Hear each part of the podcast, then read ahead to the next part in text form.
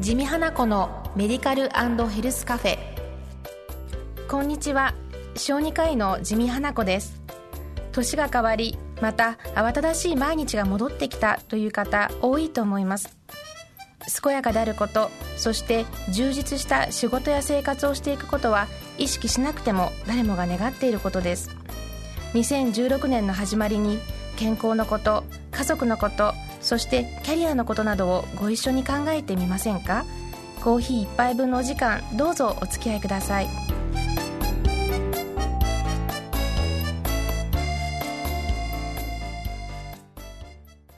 地味花子のメディカル&ヘルスカフェ、進行役のラジオ日経アナウンサー渡辺和明です。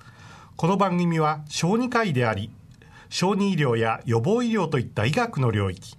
さらに働く女性ですとか子育てのサポートといった社会的な領域まで広く活躍していらっしゃいます地味花子さんをパーソナリティにお迎えしてお届けしてまいります。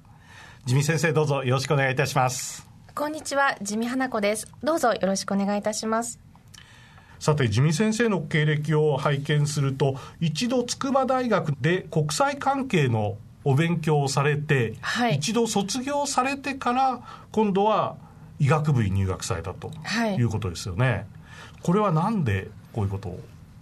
それはですね、私が当初は国際機関で働きたいという思いを持って筑波大学の国際関係に進んだんですけれども、卒業間際の、就職活動をする時期になって、リクルートスーツを着て、御社のために働きますという自分自身に正直なところ、その時になって初めてなんか違うな、しっくりこないなと自分なりに感じるところがあって、でその時に医療系の親戚、家族が多かったんですけれども、私も人に直接触れて、お役に立つ職業に就きたい、医師になりたいという思いを大変強く持ちまして、方向転換を、両親に相談してすることにいたしました。そしてお医者さんになれて、なぜ小児科医になろうと？もう単純に子供が可愛いからですね。もうとにかく子供が好きでして、いろんな苦労があっても吹っ飛ぶと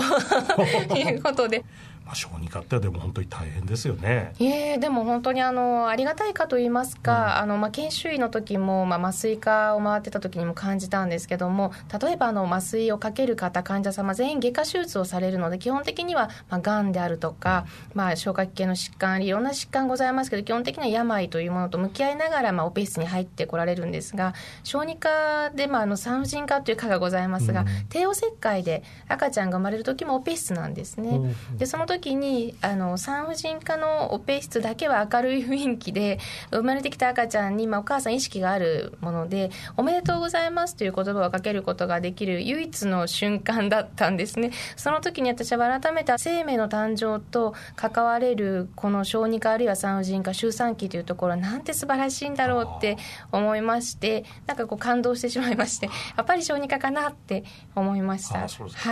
さあ、それで小児科医として汗を流す日々で気づいたことっていうのは何かございますか？それはもうたくさんいろんなことを、それこそお子さんからも親御さんからもおじいちゃんおばあちゃんからも本当に教えていただいてます。で一番ということではないんですが、ありがたいなと思うのは、やはりその親子、あるいは人間の持っている愛情というものの深さを教えてくれるかかなと思っています。どんなことがあってもやはり子を諦める親はいませんし、本当に親がこう思う心っていうのはこれほど深いのかということは感じさせてもらってます。単なるお医者さんにとどまらず、社会的領域にご活動の幅を広げていったというのはどんな？私の場合は、いろんなきっかけがあるんですけれども、一つは実は私が小児科の当直を近くの病院で、東京の病院でしている時に、一件の電話相談がアメリカのハワイからかかってまいりました。でそのハワイのお母様のお話を聞いておりますと、お子様が12、3歳の女の子がいて、日本で1週間ホームステイをしている。でホームステイ先でお腹が痛くなってしまってどうしようというお電話がハワイからあったんですね。でお子さんは東京なんですけども、お話を聞いておりましたら、幸いにも軽度の軽いウイルス性の胃腸炎と思われましたので、水分摂取の方法とか、次に病院に来るタイミングという当たり前の、医療従事者であれば誰でもするお話をしたんですが、その時にお母様が電話の向こうでおいおいと泣かれまして、私の国の私の入っている医療保険では私は直接医師と話すことすらできない、日本はなんていい国なんだなんだって言って泣いておられたんですね。その時に私は、国が違えば制度が違う、そして制度が違えば私たちの医療が提供できないってことの現実を目の当たりにして、愕然といたしました。このことがきっかけで、国民皆保険、日本であれば誰でもどこでも医療が受けられるというこの制度の素晴らしさを私たちも守っていかなきゃいけないんじゃないかなという思いに駆られました。なるほど。そのような思いから今の多岐にわたるご活躍があるということですね。特に子育ての支援や働く女性のサポートといった部分は、女性としてあるいは医師という専門家として思うところがおありなんでしょうね。そうですね。やはり本当に外来でお母様たちが苦労されているのをいつも聞いておりますので、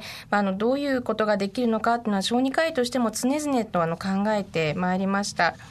女性が働き始めて、そして結婚されて子供を産むっていうことになると、なかなかそこで会社を一回辞めたり休まなきゃいけないっていうことも実際には起きてまいりますよね。そうですね。一般的にはM字カーブとして知られているとは思うんですけれども、女性が20代後半から30代にかけて一度離職をいたします。でそれが往々には出産ですとか、子育てというライフイベントがあって離職するってことをM字カーブで、その後どんどん回復してまいりますけれども、この M 字カーブというものをいかにその幅を小さくしていくのかっていうのが今社会に求められていることだと思います。はい。さあ、しかしそうなるととてもお忙しくて、地味花子先生自身の健康管理は大変なんじゃないですか？私の場合はマラソンが好きでありまして、よく皇居の周りとかも、夜になりますがぐるぐると走っております。手ぶらで何も考えずに走る時間っていうのが私の中では大変もうありがたい時間でした。頭を空っぽにできるので、そういったことでリフレッシュをするようにしております。実際に大会に出たことも？そうですね。青梅マラソンというマラソンがライフワークの一つになっておりまして、30キロなんですけど毎年出るようにしております。はい。もう近いですね。そうですね。今年は2月にまたあるんですけれども、どうなることかと思ってます。そのマラソンの最中に倒れた方を救命したこともあるということで。そうです。本当偶然なんですけれども、目の前に走っておられる方が突然よろよろと倒れられたので、少し気分悪くなっただけかなと思って話しかけたら、もう心肺停止の状態で、その方の運が良かったと思うんですけど、4人も全部で医療関係者が集まりまして、そしてまた本当に幸いなことに近くにおられた方が走って旅館まで AED を取りに行ってくださって、心肺停止から7分後に AED をして、救急車にも15分から20分後に乗って無事に今も元気で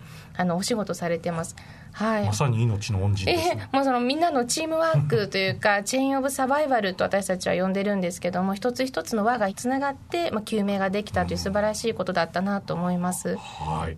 そういえば地味先生のプロフィールを拝見したときに好きな言葉が一生懸命とありました。はい、これまでもこれからもまさに一生懸命。一生懸命、そうですね。一生懸命しか知らないので恥ずかしいですけど一生懸命やっていこうかなと思っております。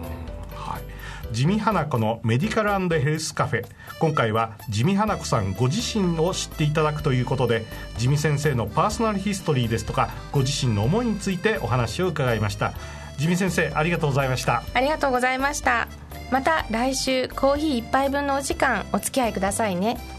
それではまた来週この時間にお会いいたしましょう。お相手は地味花子とご案内役の渡辺和明でした。